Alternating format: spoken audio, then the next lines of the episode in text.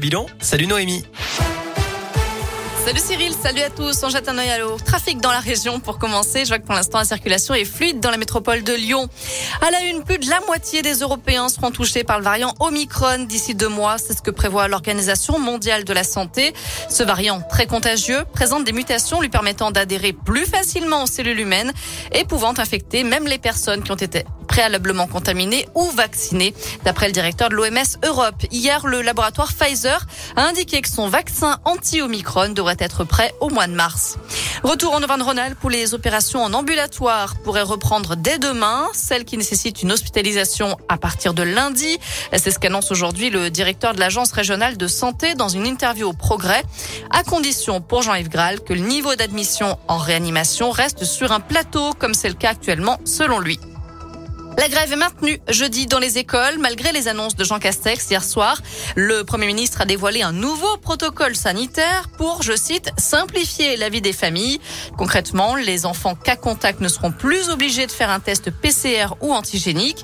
Trois autotests gratuits seront suffisants, toujours à J0, J2 et J4. Ils seront à retirer en pharmacie et une seule attestation sur l'honneur sera nécessaire pour le retour en classe. D'ailleurs, plus besoin de courir récupérer votre enfant s'il est cas contact. Il peut rester en classe jusqu'à l'heure de la sortie scolaire. Dans le Rhône, jeudi, une centaine d'écoles seront complètement fermées à cause de la grève, d'après le syndicat Force ouvrière, notamment à Lyon, Vaux-en-Velin, Villeurbanne, Vénissieux, Tassin ou encore Chassieux, Dessines et Givors. 75% des enseignants du premier degré devraient suivre le mouvement. La FCPE, la principale organisation de parents d'élèves, appelle à soutenir cette grève en ne mettant pas les enfants à l'école. À la page des faits divers, une trentaine de personnes évacuées du campus de la Doua à Villeurbanne. Un incendie s'est déclaré ce matin vers 8 heures dans des locaux inoccupés de la fac. La fumée obligeait les pompiers à faire sortir plusieurs dizaines de personnes qui travaillaient à côté. Mais les étudiants en partiel ont pu continuer leur examen.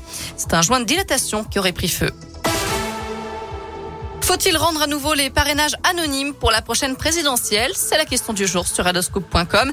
C'est aussi ce que proposent Jean-Luc Mélenchon et Éric Zemmour qui n'ont pas encore réuni les 500 parrainages d'élus pour la prochaine présidentielle. Jean Castex, lui, réunit aujourd'hui les organisations politiques pour évoquer cette élection, notamment les modalités de vote. On termine avec le coup de gueule de l'entreprise Karcher contre les politiciens français.